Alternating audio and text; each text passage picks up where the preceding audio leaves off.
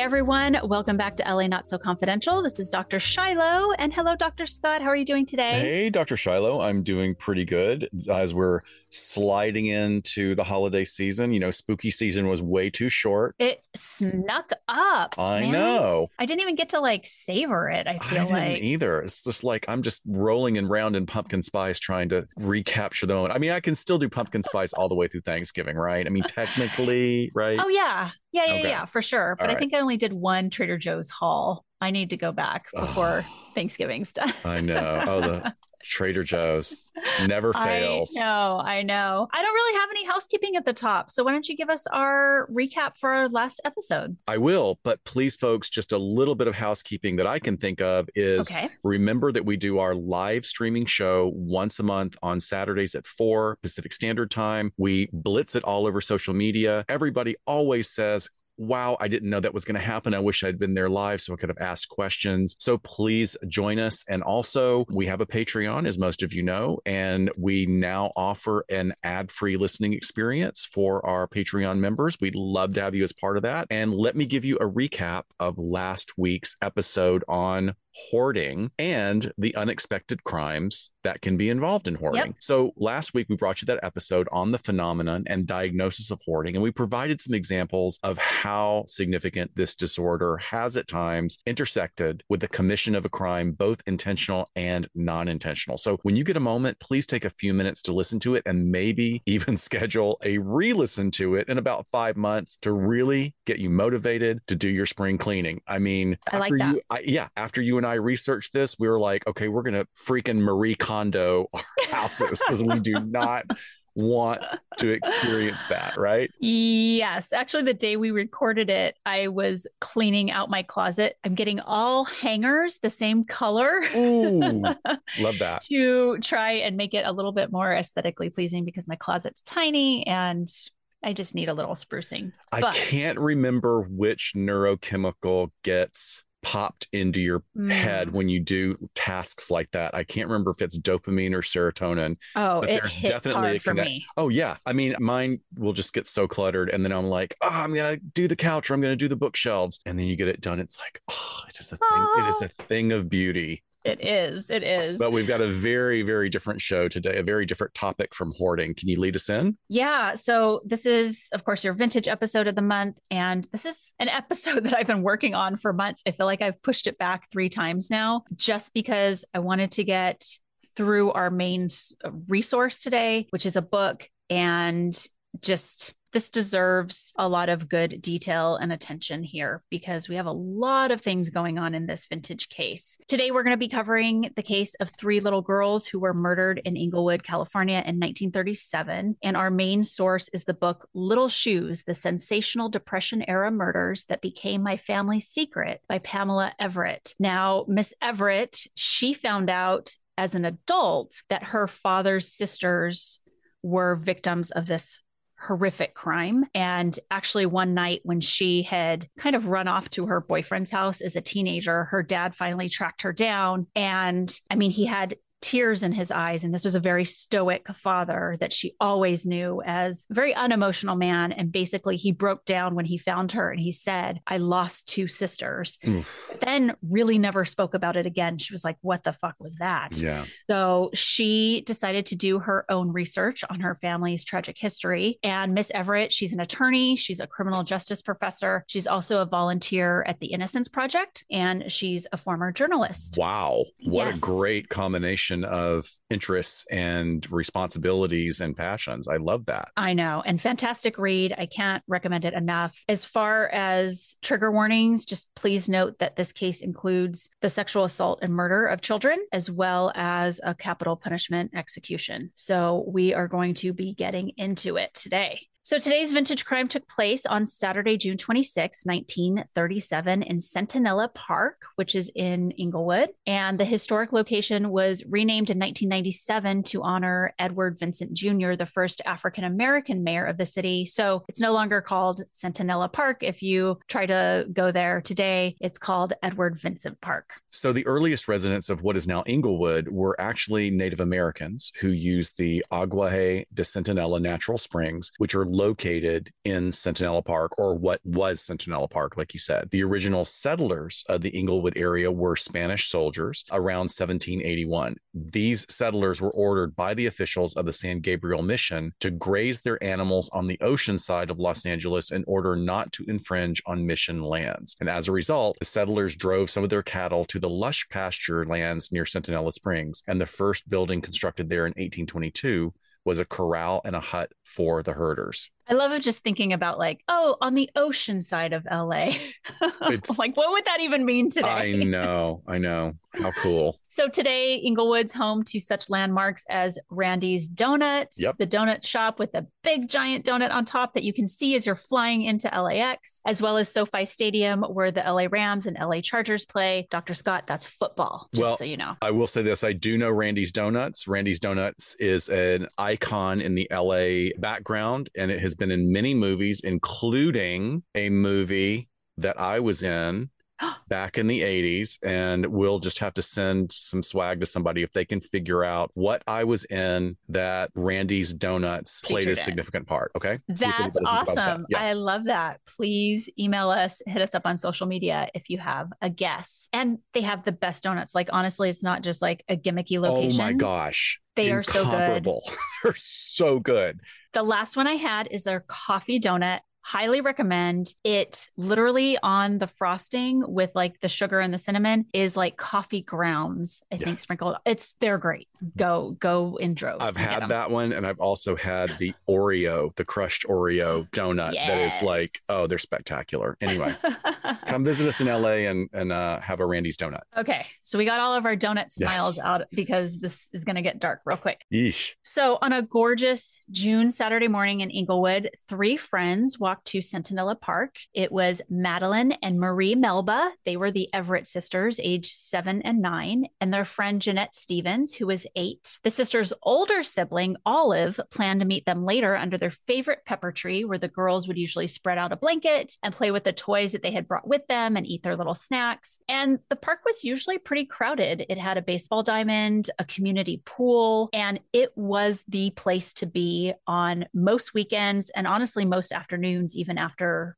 school, especially in the summertime, people gathered there. Several other girls reported playing with Madeline, Marie, and Jeanette throughout that Saturday at the park. Around 11 a.m., Jeanette approached one of the pool attendants and asked for some rope. She said that Eddie the sailor was going to show them some tricks and she needed some rope. And seemingly no questions asked, she was provided with some rope and she ran off.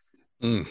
So at 12 p.m., the girls gave their blanket and some other items to an attendant at the pool check stand and asked him to watch the items for a little while. One of the little girls kept her Mickey Mouse doll, and the other held on to her thermos that was full of milk. A woman saw them scurry from the pool to a grassy knoll in the direction of Baldwin Hills, with the girls exclaiming that they were going to hunt rabbits. So later in the afternoon, a park worker saw smoke coming from the direction of Baldwin Hills. So they were worried about a campfire and they went to investigate. And he observed a man come from that direction in a hurry and get into a roadster automobile with a box on the back. Baldwin Hills, as we know it today, is actually kind of a distance away from Centinela Park. It's like an hour's long walk. So that's something to keep in mind as we go through this story and facts start to emerge about the alleged perpetrator. Another witness saw a local crossing guard coming in from the direction of Baldwin Hills. And then in a residential part of the same area near the park, a woman saw a man run by her home with what looked like blood on his clothes. And that was approximately at 5:30 p.m. in the afternoon. Right. So that evening, the girls' parents become worried as they don't make it home, and they send Olive, the older sister, and Jeanette's brother to the park to go look for the girls, but to no avail. Inglewood PD was notified at 6:30 p.m. of the missing girls, and at 8:30 p.m., the parents demanded that the police search, as there was really no way they could imagine their girls being runaways. I mean, they're so young.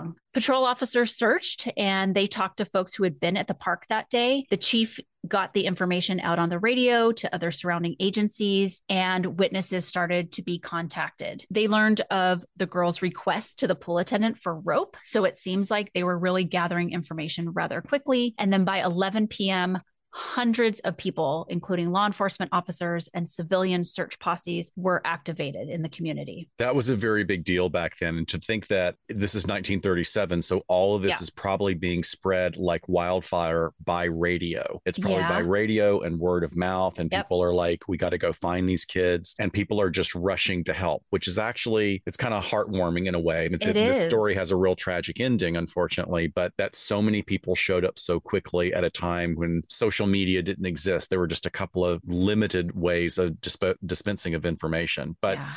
Unfortunately, nothing turned up by daybreak, and a statewide alert was made for the missing girls. Kidnapping for ransom was ruled out because the girls' families were really of financially modest means. So, police are realizing now that this might be the work of what we now call a sex offender. And they started bringing in and questioning every individual that might be a sex offender. So at that time, they were called degenerates. They were yep. kind of lumped in and called degenerates in the community. And although they didn't have a public list, the police absolutely did have a list of what we would call the usual suspects for yeah, crimes like this. From their footbeats and community policing. I mean, absolutely. they knew everybody. Right especially you think about the population being substantially less than it is oh, now. Oh, yeah. So meanwhile, the search party grew with these searchers on horseback, private planes in the air, and again, it was a really nice example of a police chief asking for help from other agencies and citizens alike, which is not too common. There are right. police chiefs they're like, nope, this is ours. We're going to do it that the way we want to do it. But clearly, he realized that he did not have the resources within his department to pull off the search. And for the benefit of finding these little girls, he wasn't going to just try and handle it himself. That says a lot about his decision making process. So, if you'll recall, the father of the woman who wrote the book was a brother of these missing sisters, and he was only 13 at the time. He also took part in the search, and he was really afraid of what he might find. It was really terrifying for him. Yeah, yeah. So let's turn to some suspects here. Obviously, this Eddie the Sailor character sounds like the person that could be responsible with the way that even the little bit that we know, it sounds like he was grooming the kids with, you know, maybe this promise to go chase bunnies and let me show you some rope tricks. So after the girls go missing, Olive, the older sister, said that the day before she was at the park with the girls and a man called Eddie the Sailor asked Olive to go buy some rope at the hardware store so he could show all the girls some tricks. She said that he would also do these like weird double jointed wrist tricks too. And he at some point said, Hey, I can take all you girls to go rabbit hunting, promising each girl their own bunny to come home with them. So Olive, being the older sister, said, we're not allowed to go anywhere with strangers and she took her sisters and left. So this this sounds like a pretty good lead. While being interviewed by police olive described this man as having a small black mustache and wearing blue overalls. And so they set her down with a book of mugshots and she picked out a man by the name of orville strong. And some other children and even some adults also identified strong as being a man that was in the park on the day that the girls went missing as well as other days leading up to the day in question. So we know that just a few months prior to the girls going missing, Orville Strong was convicted of the crime of contributing to the delinquency of a minor, but the original charge for that incident was actually rape. And he had accosted a 14 year old girl on the street in Inglewood, and he only received probation for that offense. Again, it was a very different time. His only other criminal history was public drunkenness, and LAPD Chief Davis publicly criticized the legal system for letting a known sexual offender get off too lightly, and he vowed to search for him. However, after much investigative work, police confirmed that Orville Strong was actually 1,500 miles away in Washington state working at the time that the murders occurred. They confirmed his alibi based on time cards, paychecks, and witness statements. So, again, everyone's being pulled into this search. Yep. including Boy Scout troops. So the Boy Scout Troop 203 search team finally discovered the girls' bodies on Monday, June 28th, 1937. The little girls were lying in a ravine, their shoes all lined up in a row. All three of them had rope around their necks, and their bodies were bloody and bruised. These Boy Scouts were only about 13 years old themselves. And so that must have been incredibly shocking for them because it also appeared that the girls were strangled and they had been subjected to multiple sexual assaults. Even police at the scene were horrified. And also, the thermos of milk and the Mickey Mouse toy were found nearby. The investigation turned from a search now into a manhunt and a mob of over a thousand men formed at Inglewood Police Department. They vowed to go to the police department every night until the killer was found. The police told the crowd that they had a number of degenerates in for questioning and that they were sure that they had their man. So a 14 year old boy went to the police department and reported that a local crossing guard had tried to get him and other boys to go for a walk with him, and that he was often seen hanging out on Main Street of Inglewood on Saturday nights, but he was not there the night the girls went missing. So when he was seen again, the boy described him as jumpy and checking newspapers frequently. The investigator realized that a crossing guard had tried to use his crossing guard badge to get closer to the crime scene after the girls had been found that's very notable because that is sort of a commonality mm-hmm. of a mm-hmm. behavior going back to the scene of the crime. But this is also like a little bit suspect as a 14 year old is like just so willing to throw somebody under the bus. To like walk that. into the police department and be like, hey, I have information. Yeah, he's that Could he's be, acting yeah. jumpy and checking the newspapers. Is like, well, you seem to be way more engaged in his behavior than he's engaged in your behavior. But yeah, but there was that early report of someone seeing a local crossing guard coming from the Baldwin Hills area. Oh, got it. Okay. So maybe there was more of a connection. Got it. Maybe. I, I think it's, at least for the police, they got to hear this term crossing guard over and over again, start thinking that this might be a suspect. I want to talk about a character we've talked about before because he inserts himself into this story. And we spoke about Dr. Paul DeRiver back in one of our earliest vintage episodes back in 2019. And he's a controversial figure in LA history. He was a psychiatrist who aligned himself with LAPD. He inserted himself in a lot of sexually motivated cases and had some rather bizarre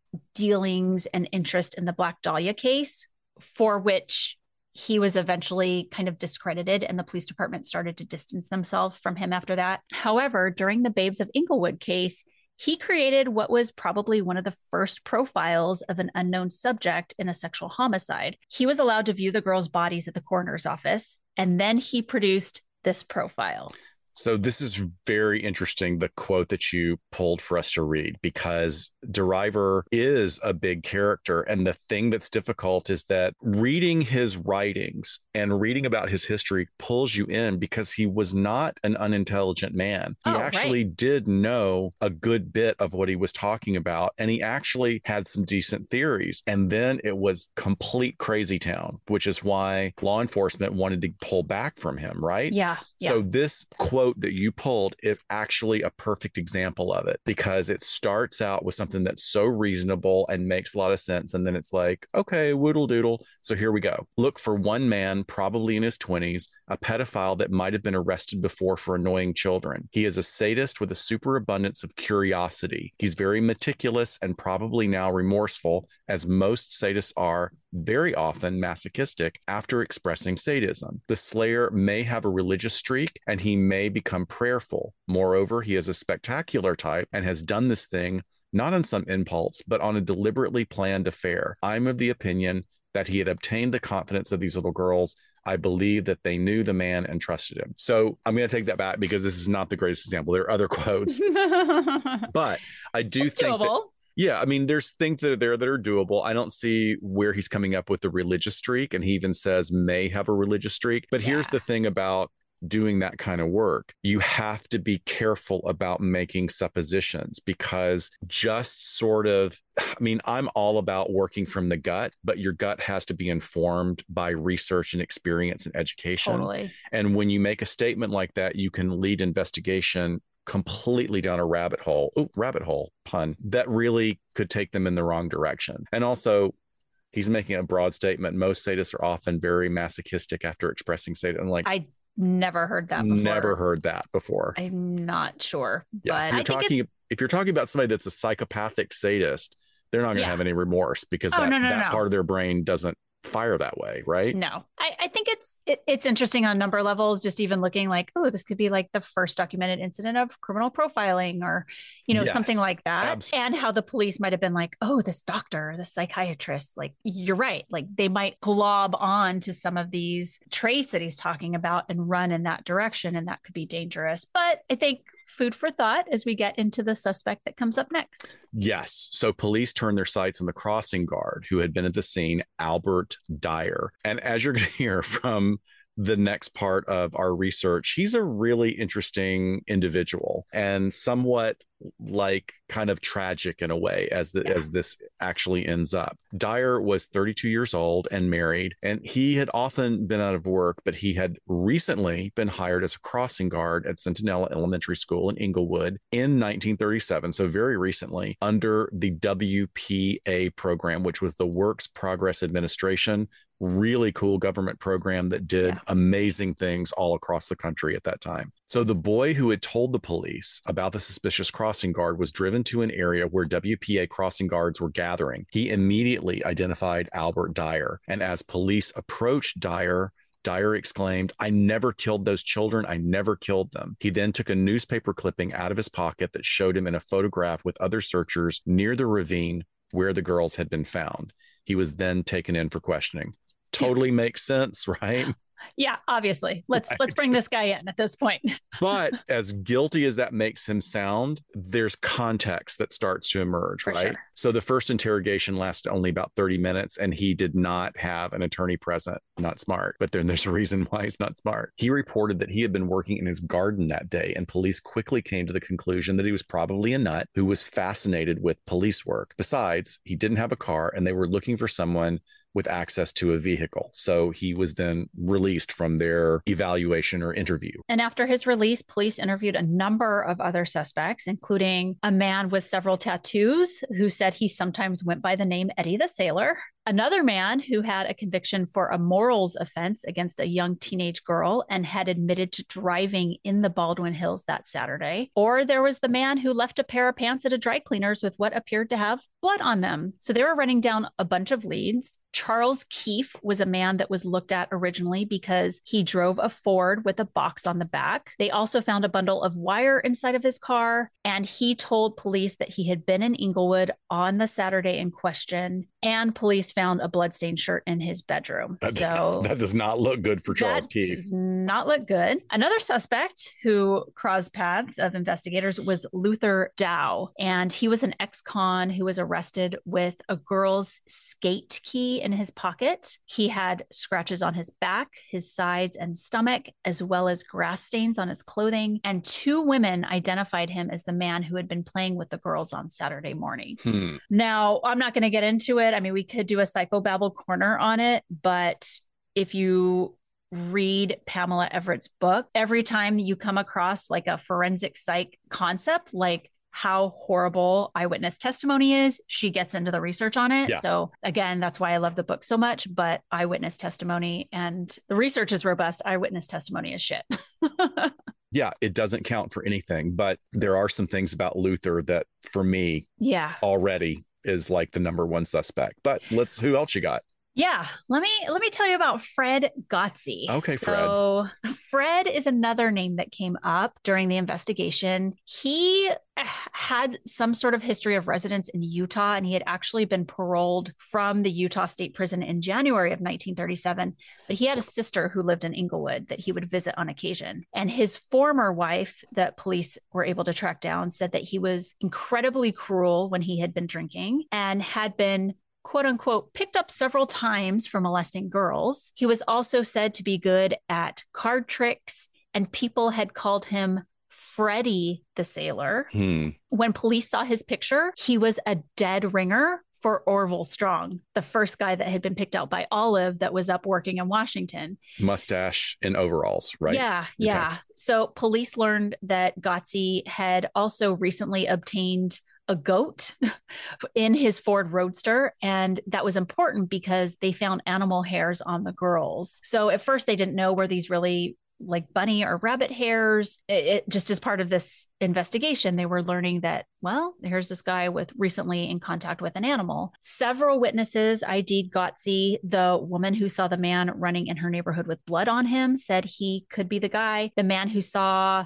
the suspicious person bending his wrists back and doing those tricks with the kids. The other witness who saw someone coming out of the Baldwin Hills, they all said that Gotze could be the guy. And Olive also agreed that he could have been the man that she had said that they had talked to the day before, sort of saying that he and Orville Strong, who she previously picked out, were so, so similar in their appearance. However, all of these suspects get lost to history because there's no further evidence flushed out on any of them by investigators. That's right, because the police just turned around and put their sights back on Albert Dyer after a source had told them that he was talking about details of the girl's injuries before the coroner's findings were released. And then he stormed into the police headquarters himself one evening shouting, What do you want with me? And then this made them suspicious all over again, and they kept a tail on him after allowing him to leave. So on July 4th, 1937, police approached him and asked him to come down again to be questioned. They drove by some sites relevant to the crime to shake him up a little bit, and a team of Inglewood and LAPD detectives questioned him for about an hour, again without an attorney present. He denied having anything to do with the crimes. They then decided to take him to the Hall of Justice building in downtown LA very impressive building, by the way, symbol of justice, to turn up the heat more. And when he arrived, news reporters and a mob had gathered outside, and police had picked up his wife and brought her to the location as well. They were sure to walk her past the room where Dyer was being kept so that he could see her frightened and, and, and, and terrified demeanor. Within 20 minutes of the next interrogation session, investigators emerged stating that Dyer had confessed to the crime. On July 5th, a second confession was recorded by a stenographer this time, and details were released to the media. The interrogation was classic false confession territory. Mm. The police asked yes or no questions, basically setting up the narrative with an intimidated suspect simply agreeing to the story rather than telling how it occurred of his own account, right? So you went here, yes, and then you did this, yes, etc. This back and forth portion of the interrogation, we know about it because it was recorded and it was released and it was reprinted in the LA Times word for word. He reported that he essentially took the girls one by one, promised take them to see rabbits and strangled each girl as they were away from the others in the brush of the ravine. He said that after the killings, he knelt down over each body and prayed. He then said he took their shoes off and lined them up. Essentially, though, he was talking about evidence that had been running in the papers for days, which he may have also seen with his own eyes because he was part of the search party. He actually was even part of the recovery party that was there when they found the girls. You know, the Boy Scouts yeah. had alerted everyone he had gone up there. So there were a total of nine confessions from Dyer, and they were riddled with inconsistencies.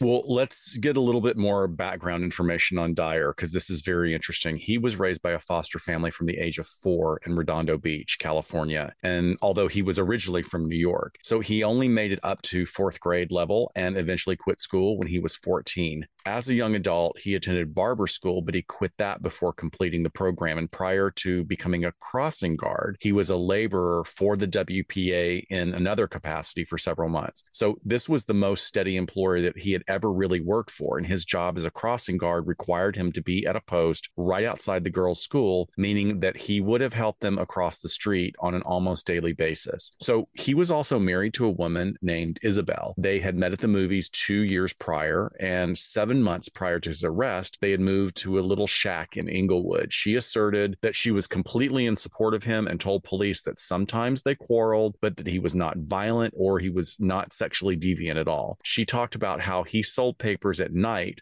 to get her a little extra money to do nice things for herself. She said that her husband asked her to make a scrapbook of the news clippings on the girls' murders, and she figured that he was grieving after having known them through his work and seeing them on a daily basis. So, Dyer's foster mother told the media that he loved attention and was somewhat, quote unquote, insane.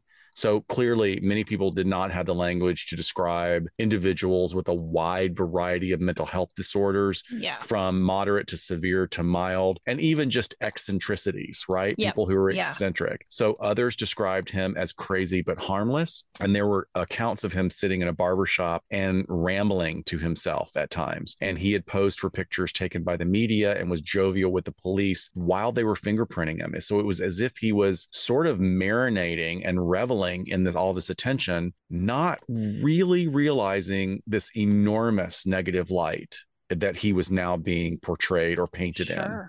Or yeah, where it's gonna get him down the road.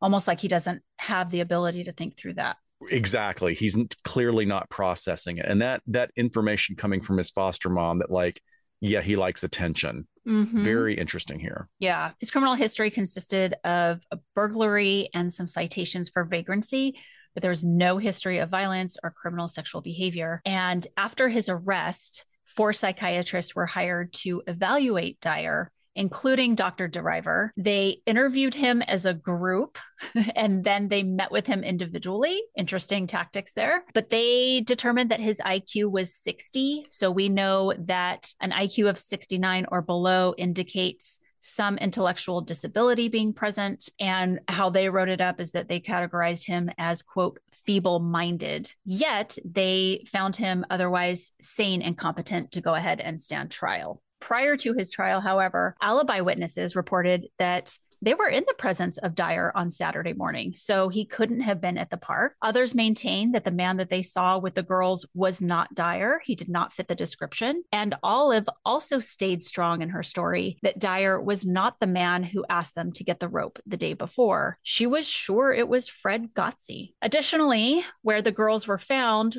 seemed like it was too far a walk for those little girls. The parents were sure that they couldn't make it and that the perpetrator would have to have driven them there. Dyer did not have a car. And then we have the account of the other guy coming out of the Baldwin Hills and getting into the roadster with the box on the back. However, good on investigators, I guess. But as leading up to the trial, what they did is they took three little girls similarly aged to the victims and they actually made the three and a half mile walk within an hour with these little girls and said that they did just fine. Like even afterwards they ran back to the police car that was picking them up. So they sort of retraced it to see if it could be done in if that it amount was of possible time, yeah. and if it was possible yeah. The media also started putting pressure on the da's office that maybe someone else was responsible for this crime because of all of the conflicting reports. And, you know, the media is like as much of an investigator as the cops at this time period, especially in Los Angeles. They're interviewing witnesses and coming up with their own theories. And investigators claim, you know, their their sort of reply to all of this was, look, we gave him chances to tell us, hey, are you making up a story? Or do you think you're being forced to tell a story? You need to tell the truth and tell it freely. And they said through all of this, he continued to confess. Again, though,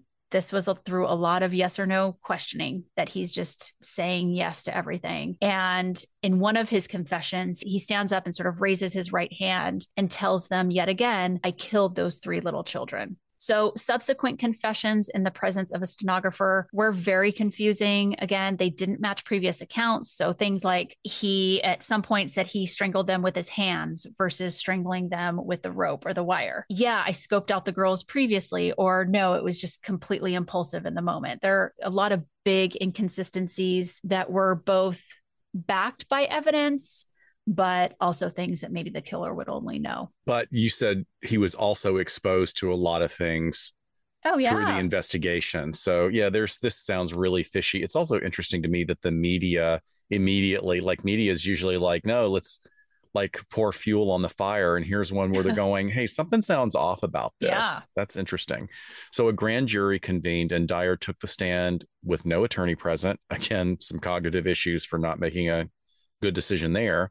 Or the he, system not advocating for him. You should have a freaking attorney present. Right, but what would the, why would they have any investment in in him? Well, they wouldn't. but... Right, because they want to they want to wrap this up. At this point, yeah. they want to like close it down no matter who was actually responsible for it. Dyer though during this trial said that an officer had slapped him during one of the confessions, but he went ahead and recounted the same story or one of the versions of the story of killing the girls. The grand jury determined that there was enough evidence to charge him, and he told the judge that he pleaded guilty and did not need an attorney. However, an attorney was retained by his friends over the next few days. So now his new attorney had two psychiatrists come in and talk with Dyer. First, he confesses everything to them. Then he takes back his confessions. Then he confesses again. And then he takes those confessions back again. And when asked, why are you going back and forth? He said, I like the attention. And, you know, if I'm going to have to do maybe two years for the crime, that's okay.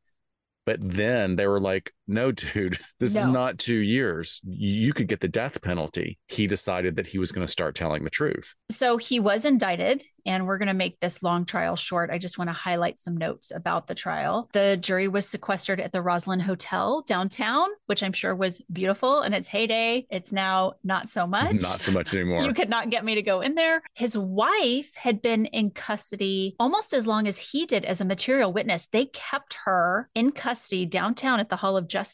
And it again, Miss Everett gets more into this in her book, but you know, she held strong for a long time. It also seemed as if she had some mental health concerns or some diminished capacity issues because they just kept interviewing her over and over again to where she was saying things like, oh yeah he made me wash his clothes when he got home and then told me to never speak of it again so it's just some really hinky things but his defense team provided a very robust defense i really think that the prosecution completely overwhelmed the jury with photos and descriptions of the girl's deaths right. and injuries. Just hit them with where, all that.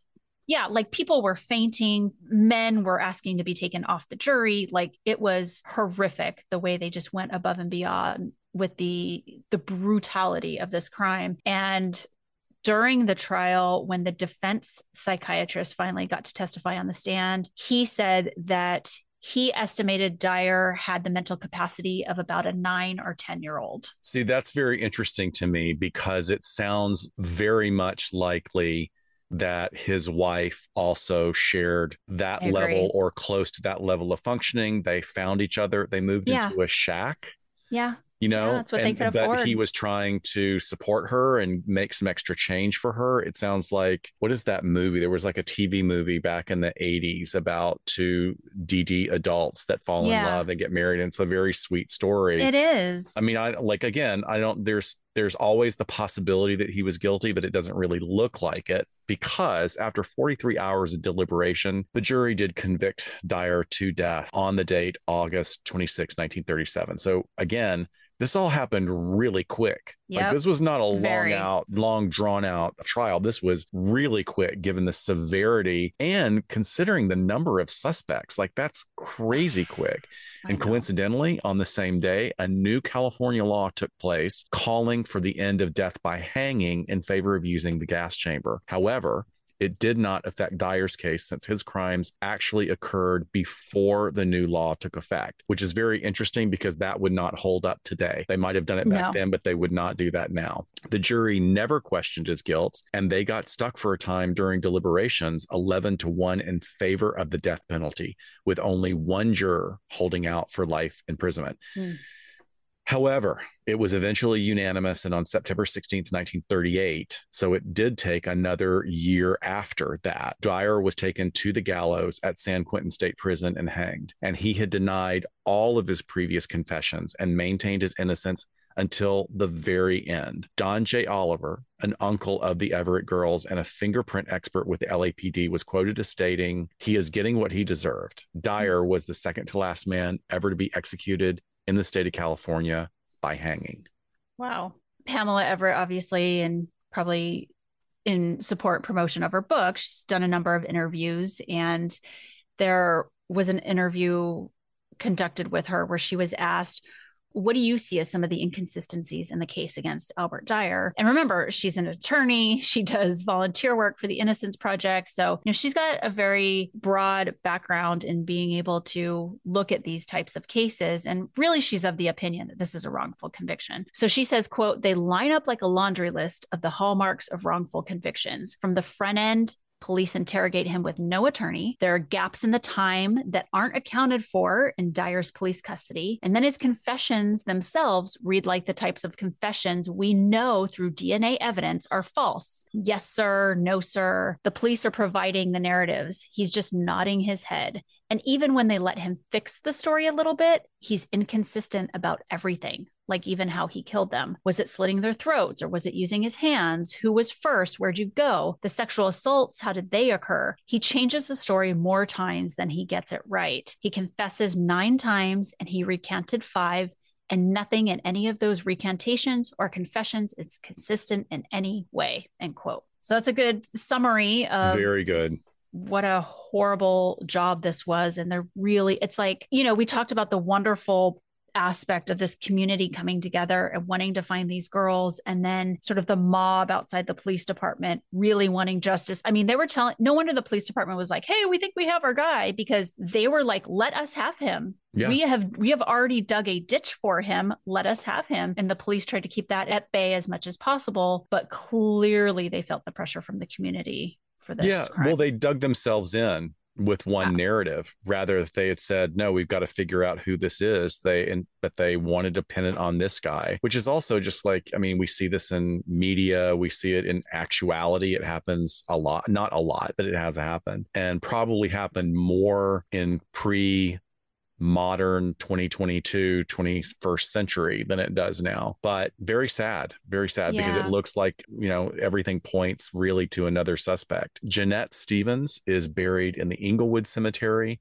and Marie and Madeline are buried at Forest Lawn Cemetery in Glendale, California. And the best alternate suspect, Fred Gotze, died in 1949. Yes. So thanks again to Pamela Everett for her work. And the book is once again called Little Shoes The Sensational Depression Era Murders That Became My Family's Secret. It goes way more into depth, like I said, on the impact on the community and her family and how she sort of went back and talked to people who would actually talk about it, as well as some of the concepts of wrongful convictions. So yeah, I, I'm I'm glad. You know, this is a rough one. I'm glad we got it done, but that we also did it right. So I I guess you know just to piggyback on your housekeeping at the top, the best place to find when our next live stream will be. Please join our Instagram at LA Not So Podcast because on our link tree.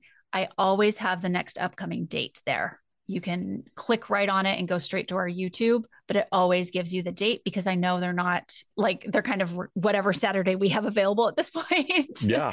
they're sort of random, but we'll keep to we'll keep on trying to announce them here. So we're going to be speaking with Brittany and John from Wicked Deeds on November 26th next. So again, find us on YouTube for that. And then also piggybacking on your your Patreon plug, we have some fun holiday stuff. So if you've never considered joining, this is a good time. You can pay for the full year right off the bat and get a discount. But we'd love to spend some time with you guys around the holidays and just do some fun, sort of casual stuff yeah, we've had great experience with watch parties, and we're going to continue that as well as having other local and also virtual events.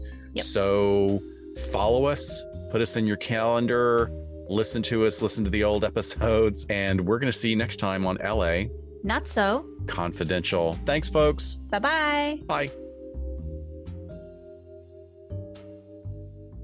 We sincerely thank you for spending some time with us today. LA Not So Confidential is part of the Crawl Space Media Network in partnership with Glassbox Media. Each episode is hosted, produced, and written by Dr. Scott and Dr. Shiloh. Our post production editing and sweetening magic is handled by the multi talented Jason Usry of Ear Cult Productions.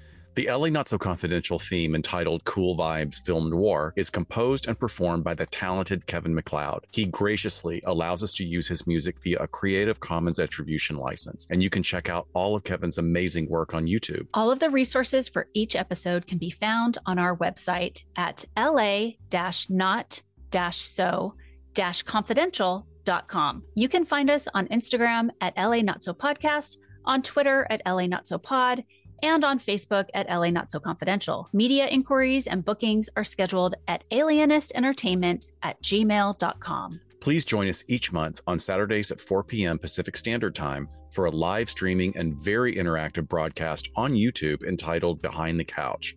Stay tuned to all of our social media for our live streaming scheduling announcements. Subscribe to LA Not So Confidential so you never miss a new episode.